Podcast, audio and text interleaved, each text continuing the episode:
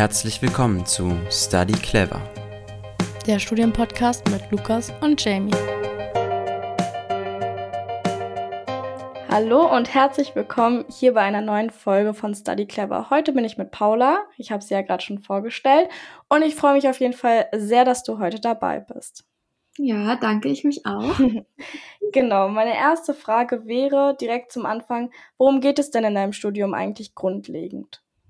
Mm, also grundlegend kann man erstmal sagen, dass da äh, mehrere Disziplinen miteinander arbeiten. Das heißt, es werden verschiedene Wissenschaften behandelt im Studium, also Sozialarbeitswissenschaft.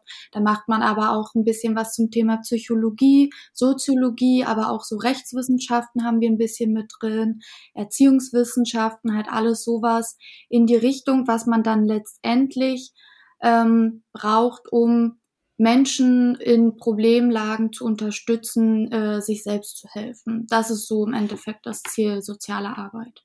Also hat man ganz viele Ausrichtungen, in die man später auch gehen kann. Genau, also es ist erstmal so grundlegend alles so in die Richtung. Ähm, und dann, das ist so die ersten Semester und so ab dem dritten, vierten Semester kann man sich dann auch nochmal spezialisieren, wenn man in eine bestimmte Richtung will, weil das ist mhm. ja ein total breites Feld und da kann man dann quasi dann nochmal gucken, in welche Richtung es jetzt genau gehen soll. Mhm. Was werden denn am Anfang so für grundlegende Module dann? Also du hast es jetzt schon ein bisschen angedeutet, aber wie tief geht es dann in dem Sinne in die einzelnen Bereiche?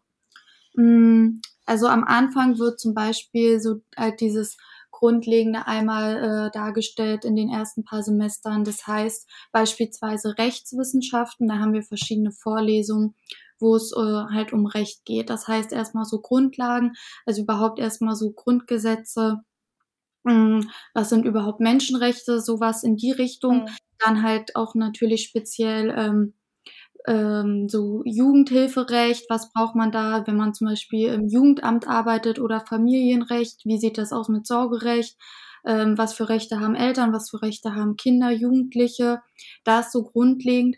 Und ähm, wenn man dann in die höheren Semester geht, dann kann man natürlich speziell auch wählen, in verschiedenen Modulen. Zum Beispiel möchte ich jetzt äh, was lernen über ähm, psychische Erkrankungen mhm. oder möchte ich was machen zum Thema Beratung. Da kann man dann ähm, Module wählen und geht dann richtig später äh, so in Seminare, wo man dann auch ähm, ja so Situation quasi nachspielt, also wo man so Fallbeispiele kriegt und richtig daran arbeitet, beziehungsweise sich dann hinsetzt und versucht, das so zu simulieren, sage ich mal. Hm.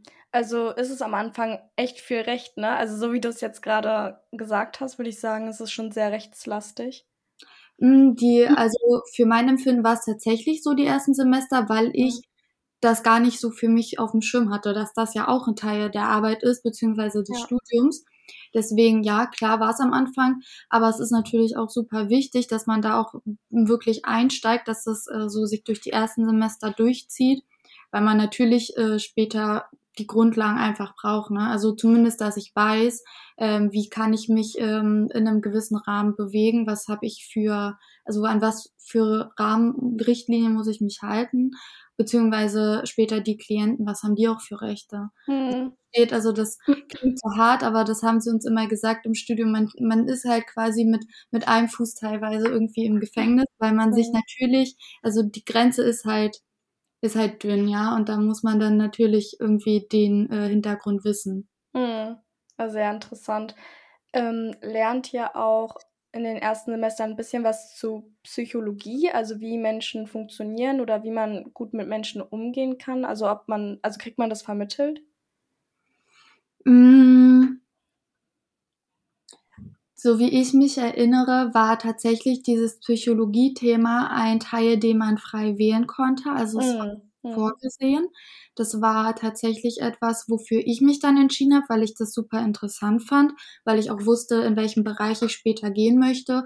Und das, da wusste ich, dass ich da auch mit psychischen Erkrankungen einfach konfrontiert sein werde. Ja. Dann habe ich mich dafür entschieden. Vorgesehen ist es allerdings nicht. Der Fokus lag bei uns, ich glaube, es war das zweite Semester oder so, auf jeden Fall noch in diesen Grundlagenmodulen eher auf diesem Erziehungsschwerpunkt auch ein bisschen, dass man quasi zum Thema Entwicklung so ein bisschen versteht, ähm, wie entwickeln sich Kinder, was ist entscheidend, äh, oder was ist auch wichtig, um Bindung aufzubauen.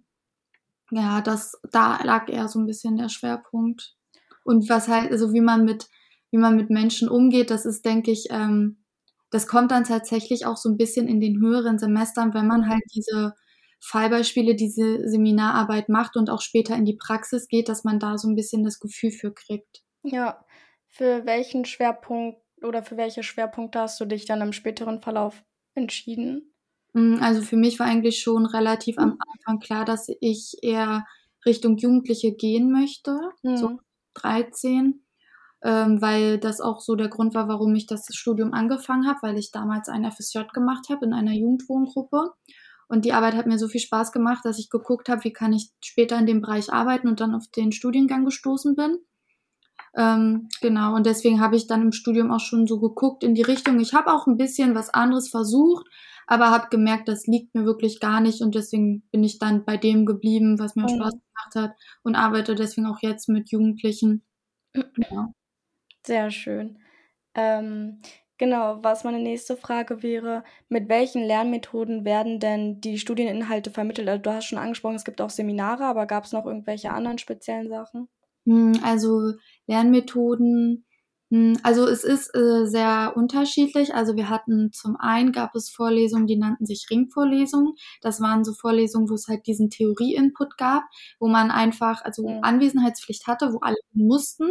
Und da gab es dann einfach diesen Theorie-Input und dann natürlich noch diese anderen regulären Vorlesungen, wie man sich das vorstellt. Man sitzt in so einem Hörsaal ähm, und hat vorne dann äh, den Dozenten, die Dozentin, ähm, die dann da so ihre Vorträge quasi halten mit Folien, wo man das dann alles sich mitschreibt, vielleicht noch ein Skript kriegt, also sprich, ähm, ja, wie so Handouts quasi. Mhm. Ähm, wo man sich das dann anhört und mitschreibt, das ist eher wenig ähm, so wie, wie man das aus der Schule vielleicht kennt, ich melde mich und stelle Fragen. Also die Möglichkeit hat man schon, aber es ist dann ja. doch ein bisschen frontal, weil es halt auch viel Input ist. Ähm, und dann gibt's aber natürlich halt auch diese Seminare, wo man dann halt in kleineren Gruppen sitzt und ähm, dann wirklich richtig arbeitet, also teilweise auch im Stuhlkreis und dann das so ein bisschen auch praxisbezogener macht und teils wirklich ähm, ja so richtig echte Fälle reinkriegt, mhm.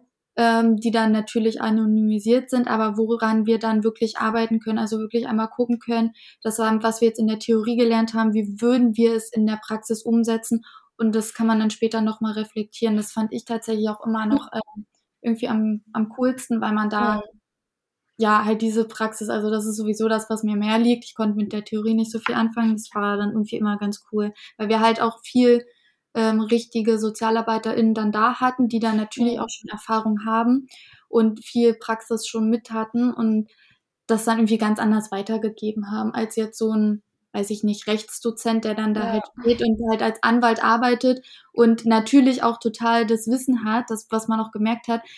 Aber das ist dann natürlich eine ganz andere Art, ne? Und ja. da lassen sich auch so Fallbeispiele irgendwie ein bisschen schwerer machen. Ja, ich kenne tatsächlich auch äh, fallbasiertes Arbeiten und ich finde es halt auch, es bringt so viel, es macht auch viel ja. mehr Spaß und man lernt auch mehr. Ähm, da wollte ich jetzt fragen, bei diesen Fallbeispielen, was sind es denn so für Fälle? Also wie kann man sich das vorstellen? Weil ich glaube, nicht jeder weiß, was man als Sozialarbeiter mhm. am Ende vielleicht wirklich macht. Das wäre ganz interessant.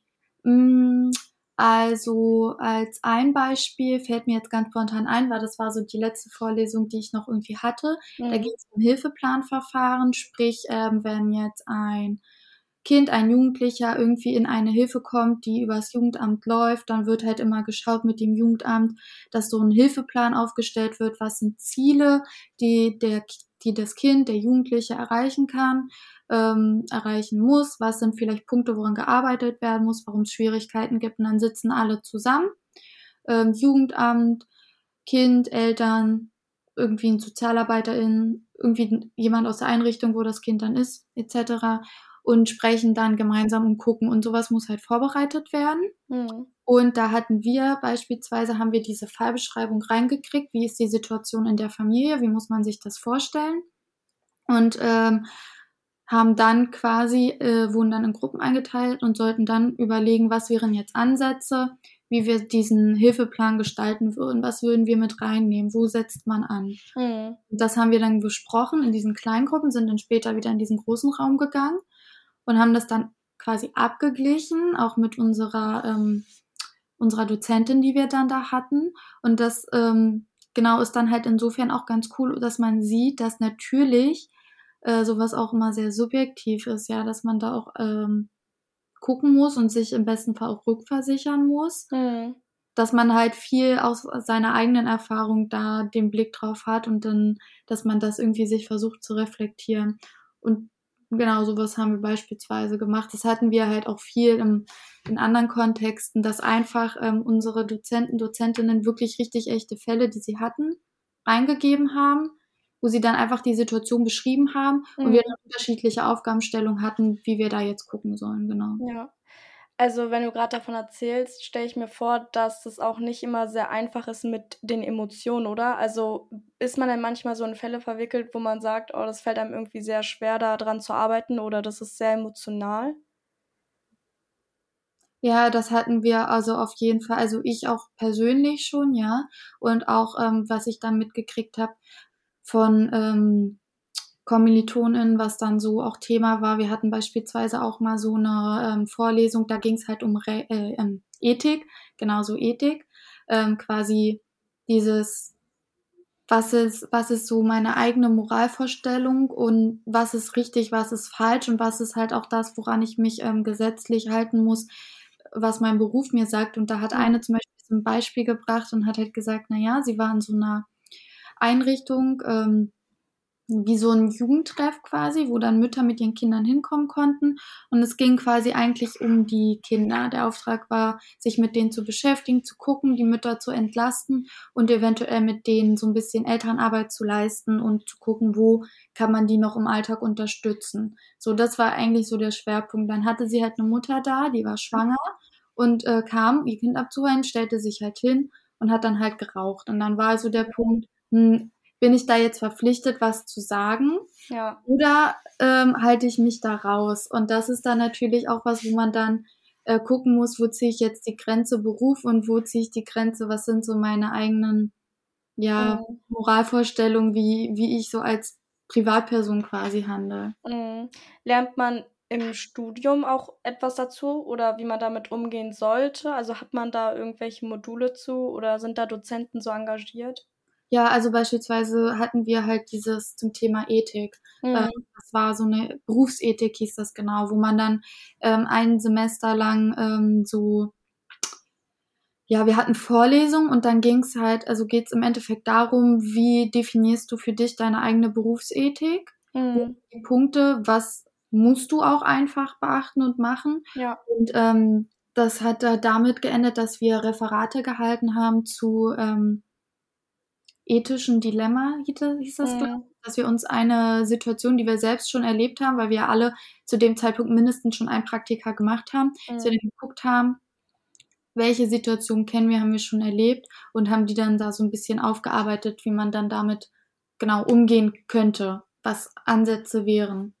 Ja, ich halte das halt alles auch für ein sehr sensibles Thema. Denkst du, es gibt bestimmte Voraussetzungen, die man mitbringen sollte, um in diesem Beruf arbeiten zu können? Mm. Ja, also das denke ich schon. Also was ich am, was mir immer mehr klar geworden ist im Verlauf des Studiums, Studiums und auch jetzt am Ende, also klar, man sollte irgendwie mit Menschen können. Ja. Aber was ich halt irgendwie jetzt, was mir immer mehr klar geworden ist, ist einfach ganz wichtig. Der wichtigste Punkt, finde ich, ist, dass man sich selbst reflektiert. Also, mhm. dass man halt nicht ähm, irgendwann an dem Punkt ist und sagt, naja, ich habe das schon immer so gemacht und ich hatte jetzt schon zehn Fälle, die waren genauso und da habe ich es auch so gemacht, dann mache ich es jetzt genauso. Sondern dass man irgendwie immer wieder schaut, die, also jeder Mensch ist natürlich anders und dass einem das halt auch klar ist, dass man nicht bei Person A nach dem Schema vorgehen kann und das dann bei Person B genauso macht, weil mhm. sind natürlich total unterschiedlich.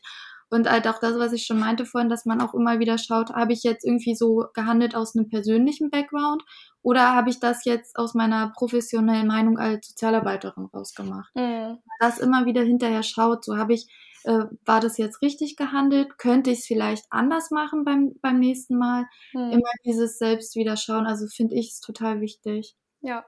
Wird das auch im Studium vermittelt oder muss man sich das selber ja. anlernen? Das ist auf jeden Fall, dass das immer wieder irgendwo eingebracht wird in verschiedenen Vorlesungen, Modulen. Mhm. Und also ich hatte auch ein paar super Dozentinnen, Dozentinnen, die dann da so auch für sensibilisiert haben. Ja, sehr wichtig auf jeden Fall, wahrscheinlich in der Berufsgruppe. ja. ähm, genau, du hattest ja schon erzählt, dass es ja auch Praktika in dem Studiengang gibt. Willst du ein bisschen genau davon erzählen, wie viele es gibt und in welche Bereiche man geht? Ja, also ähm, ich kann jetzt nur für mein, für mein Studium sprechen an mhm. meiner Hochschule. Ähm, ich bin der Meinung, also dass es äh, auch ein bisschen unterschiedlich ist, auch von Hochschule zu Hochschule und je nachdem, in welchem Bundesland man dann studiert. Mhm. Bei meiner Hochschule war es jetzt so, dass man äh, die Zulassungsvoraussetzung äh, hatte, ein zwölfwöchiges Vorpraktikum. Mhm. Ähm, im Bereich der sozialen Arbeit. Da kann man sich beispielsweise so ein äh, freiwilliges soziales Jahr, wie ich das gemacht habe, anrechnen lassen. Mm, das brauchte man quasi vorneweg. Und dann stand an zwischen dem ersten und zweiten Semester ein sogenanntes Orientierungspraktikum. Das ging dann sieben Wochen in Vollzeit. Ähm, und dann nochmal ein Vertiefungspraktikum. Das hatte man zwischen dem vierten und fünften, nee, fünften und sechsten Semester. Das ging mhm. fünf Wochen. Natürlich alles in irgendwelche Bereiche der ähm, sozialen Arbeit. Und ähm, zwischen dem vierten und fünften Semester fand dann nochmal so ein sogenanntes Projektstudium statt. Das heißt, ähm, wir hatten verschiedene Bereiche von der Hochschule vorgegeben, beziehungsweise Projekte, in die wir reingehen konnten. Das war jetzt in meinem Fall äh, das Projekt Schule und soziale Arbeit. Mhm. Das heißt, ich habe mich im Bereich der Schulsozialarbeit bewegt und habe dann ähm, diese, ja, viertes und fünftes Semester, wie, wie viel war das? Das waren knapp vier, fünf Monate vielleicht ähm, mhm. an einer Schule als äh, Schulsozialarbeiterin gearbeitet quasi. Mhm. Ähm, und das wurde dann noch begleitet von äh, einer Veranstaltung, die man an der Hochschule hatte, wo man dann noch diesen Theorie-Input bekommen hat. Genau, und äh, das gab es noch in anderen Bereichen, also ich glaube noch im Bereich so der, der Frühkindförderung. Mhm. Ich hatte Kommilitonen, die sind quasi ähm, in Familien mit reingegangen und haben dann äh, junge, alleinstehende Mütter begleitet mit ihren Kindern. Ähm, dann hatten wir noch was im Bereich Bewährungshilfe. Genau, da gab es ein paar Bereiche. Das war dann auch nochmal so ein Punkt. Auch sehr intensiv. Mhm, glaube ich. Auch sehr vielfältig schon wieder. Also mhm. man merkt, ich glaube, das ist einem nicht so bewusst, aber ich glaube, der Beruf ist schon sehr vielfältig und man kann sich in viele Ebenen bewegen, ne? Definitiv. Also das wird, äh, also die Bereiche, die sind unglaublich groß, die Berufsfelder, in die man gehen kann. Ja. Das ähm, wurde uns auch am, wir hatten am Anfang des Studiums so eine Orientierungswoche und da war dann quasi eine Veranstaltung, wo dann so gesagt wurde, dass es irgendwie, ich glaube, um die 700 Berufsfelder oder so gibt. Also es ist wirklich unglaublich vielfältig und ähm, ja. ja. Kommen wir mal zu den Prüfungen im Studium. Was äh, sind so die normalen Prüfungen? Also gibt es nur Klausuren oder gibt es auch bestimmte spezielle Formate? Also es ist zum einen auch ein bisschen davon abhängig, was man wählt dann mhm. natürlich. Also nach hinten raus, sage ich mal, diese Grundlagenmodule sind eigentlich bei allen gleich, sprich, das waren dann die ersten zwei Semester auf jeden Fall, glaube ich, habe ich nur Klausuren geschrieben. Mhm. Beziehungsweise manche ähm, Module sind dann einfach durch Anwesenheitspflicht bestanden. Diese Ringvorlesung zum Beispiel, die ich vorhin genannt habe, da muss man einfach anwesend sein. Mhm. Aber wenn man Anwesenheit erfüllt hat, dann hat man das bestanden. Ja. Ähm, dann hatten wir aber noch nach hinten, also später dann, hatte ich beispielsweise mündliche Prüfung. Mhm. War auch ziemlich cool. Da ähm, hatte ich ein Modul, das ging um Medienpädagogik und da hat meine Dozentin das so gemacht, dass sie diese mündliche Prüfung so gestaltet hat wie ein Beratungsgespräch. Das heißt, ich habe eine Situation bekommen, die ich, in die ich mich reinversetzen musste ja. und musste dann quasi ein Beratungsgespräch führen mit den Grundlagen, die ich äh, vorher gelernt habe. Mhm. Meine mündliche Prüfung. Dann haben wir aber auch noch ganz normal so Referate. Mhm. wo man dann ähm, genau ein Referat hält mit PowerPoint ja. etc. Oder ähm, genau diese also Hausarbeiten, ja, Hausarbeiten, Praxisberichte zu den ähm, Praktika muss man mhm. auch Berichte teils schreiben, das zählt dann mit zu.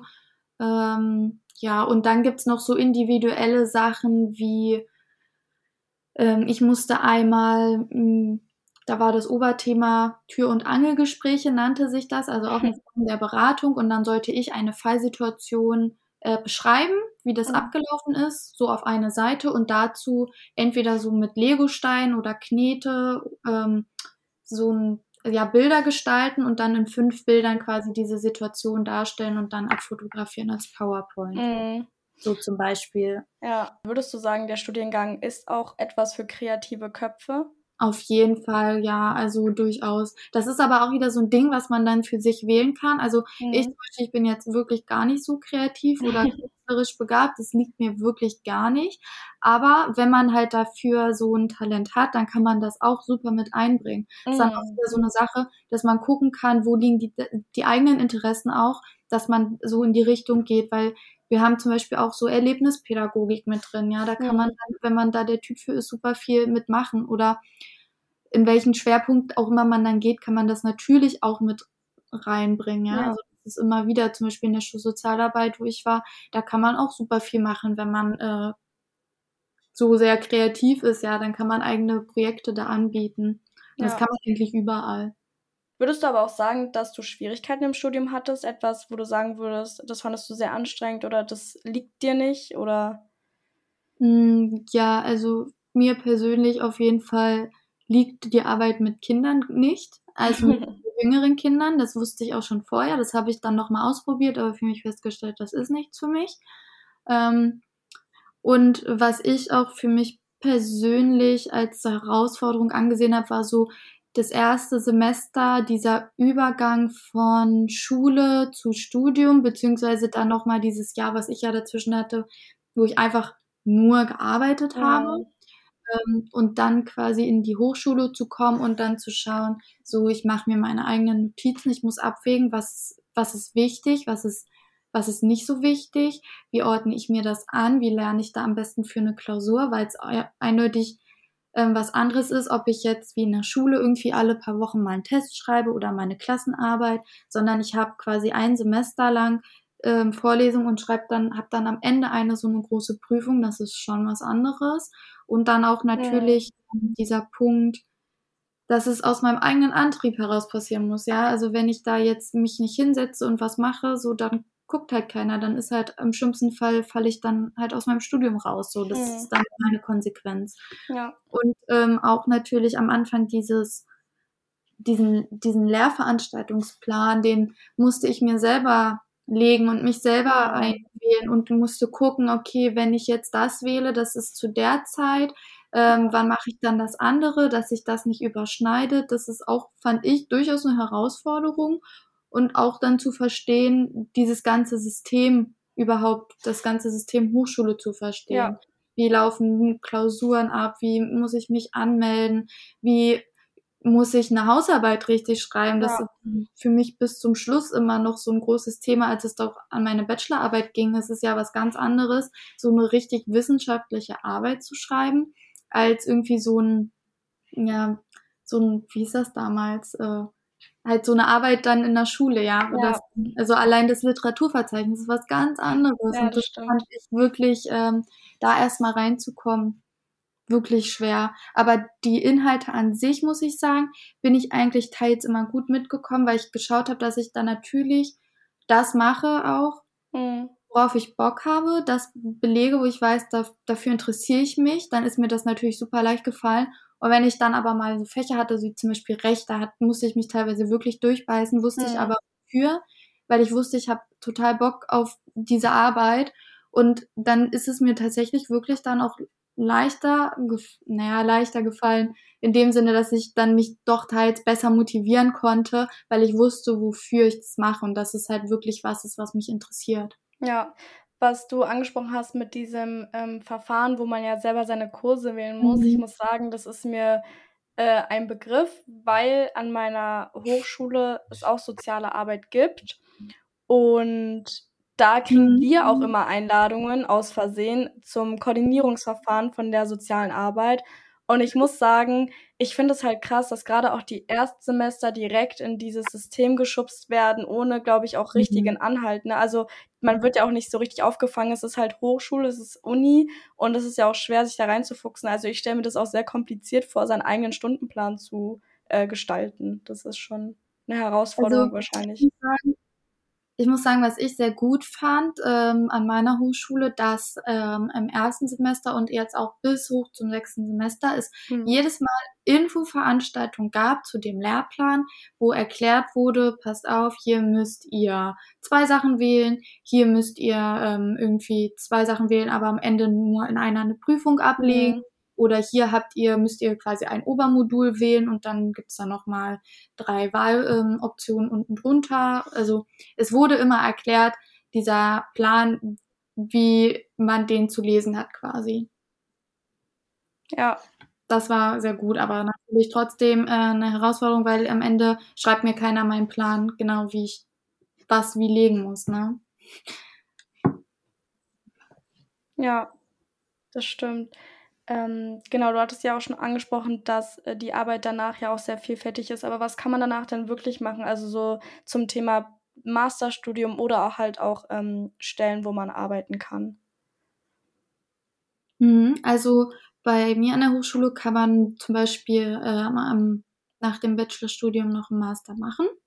Ähm, ich glaube, das ist der Master in Rehabilitation oder irgendwie sowas. Ich, keine Ahnung, ich habe mich nie so mit beschäftigt, weil ich wusste von Anfang an, ich will kein Master machen, aber die Option gibt's auf jeden Fall. Und dann ist bei uns noch, also ich habe ja in Niedersachsen studiert, ist es quasi so ein ähm, mhm. so eine zweistufige Ausbildung nennt sich das. Heißt, du studierst sechs Semester, hast am Ende dein Bachelor und dann kommt noch ein Jahr Beruf, das Berufsanerkennungsjahr. Das heißt, das ist ein mhm. Jahr, in dem du voll arbeitest, um am Ende deine staatliche Anerkennung zu bekommen. Du kannst auch ohne die arbeiten, den Abschluss hast du, aber in manchen Bereichen später wird diese staatliche Anerkennung teilweise einfach verlangt. Zum Beispiel weiß ich in bestimmten äh, Bereichen der Bewährungshilfe, die wollen dann diese staatliche Anerkennung ja. zum Beispiel. Genau, das steht bei uns dann noch so auf dem Plan. Ja. Und ansonsten ja, sind halt die Felder, äh, sind halt breit gefächert. Also zum Beispiel die Jugendhilfe, was ich schon gesagt habe, wo mhm. ich bin, ähm, in einer Wohngruppe. Dann kannst du arbeiten so in der Drogenhilfe, Suchtberatung, kannst mhm. in Frauenhäuser gehen, Seniorenheime geht aber natürlich auch oder Kindertagesstätte, diese Frühförderung. Dann kannst du mit Menschen mit Behinderung arbeiten oder Schulsozialarbeit, was ich schon genannt habe, Entwicklungshilfe ähm, so Sozialdienst, also sprich, du kannst so in Kliniken arbeiten, mhm. Hospizarbeit, sowas alles. Ähm, meine Frage wäre daraufhin noch, was sind denn so die Tätigkeitsfelder? Also hat man da einen großen Beratungsanteil oder Anleitungsanteil oder was macht man da vielleicht dann noch später im Beruf? Mm, also Beratung, denke ich, ist auf jeden Fall in einem gewissen Maß überall ein bisschen drin, weil die Leute einfach dazu tendieren, beziehungsweise halt, also die Menschen, mit denen man dann arbeitet, ähm, egal in welchem Bereich, dass sie dich so ein bisschen als Problemlöser sehen. Also mhm. heißt halt jetzt einfach hinkommen und sagen, ey, ähm, ich habe das und das Problem, was mache ich jetzt? Ja. So, und das ist dann natürlich irgendwo ein Stück weit Beratung, ja. Ähm, aber ähm, das Ausmaß ist natürlich ein ganz anderes. Also wenn ich jetzt natürlich gezielt in eine Beratungsstelle gehe, ja. für die Suchtberatung, ja klar, habe ich dann einen riesengroßen Beratungsanteil. Ähm, das ist dann natürlich was ganz anderes. Oder was ich auch als Erfahrung gemacht habe in der Schulsozialarbeit, hat man teils auch wirklich viel Beratung, weil viel ähm, SchülerInnen einfach kommen und sich hinsetzen und halt Probleme ansprechen und sagen, ey, es läuft zu Hause nicht, es läuft mit äh, meinen Mitschülern nicht, ähm, wie, wie mache ich das jetzt so? Das mhm. ist auch natürlich Beratung.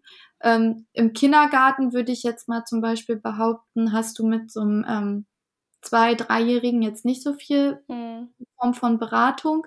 Und ähm, ich habe jetzt in meiner Arbeit in der Jugendwohngruppe auch, ähm, ich würde es halt für mich nicht als Beratung bezeichnen. Also es ist dieser Unterpunkt, das ist das, was ich da ähm, schon erwähnt habe, diese sogenannten Tür- und Angelgespräche. Mhm. Das ist nicht diese, wo du dich hinsetzt und nach, also es gibt ja so ein bestimmtes Schema für Beratung, ähm, sondern das ist dann so dieses, ja, wie es halt, wie man es halt sagt, Tür- und Angelgespräche, wie ja. man halt irgendwie vielleicht mit Freunden redet. Ja, also es sind Jugendliche, die sehen uns teils ein bisschen als Elternersatz und kommen dann hin, so zum Beispiel mit einfach das Thema Liebeskummer, ja, und mhm.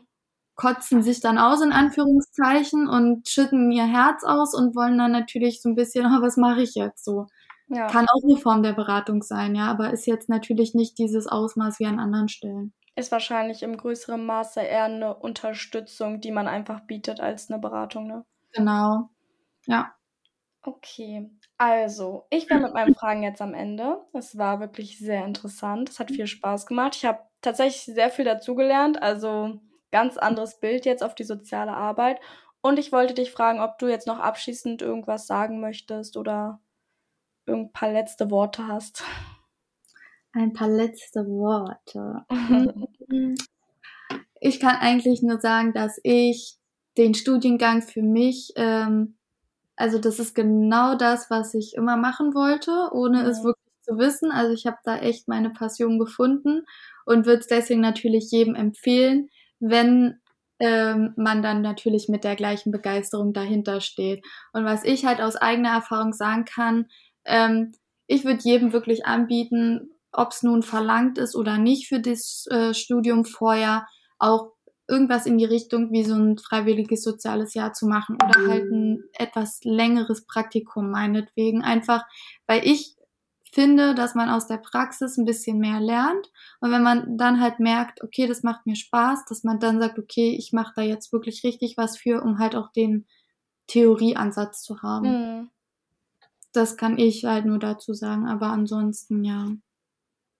Das waren schöne Worte. Gut, dann danke Paula, danke den Zuhörern. Ich hoffe, es hat Spaß gemacht. Ich wünsche allen, die zuhören, eine schöne Restwoche, Resttag, was auch immer. Und bleibt gesund. Bis dann.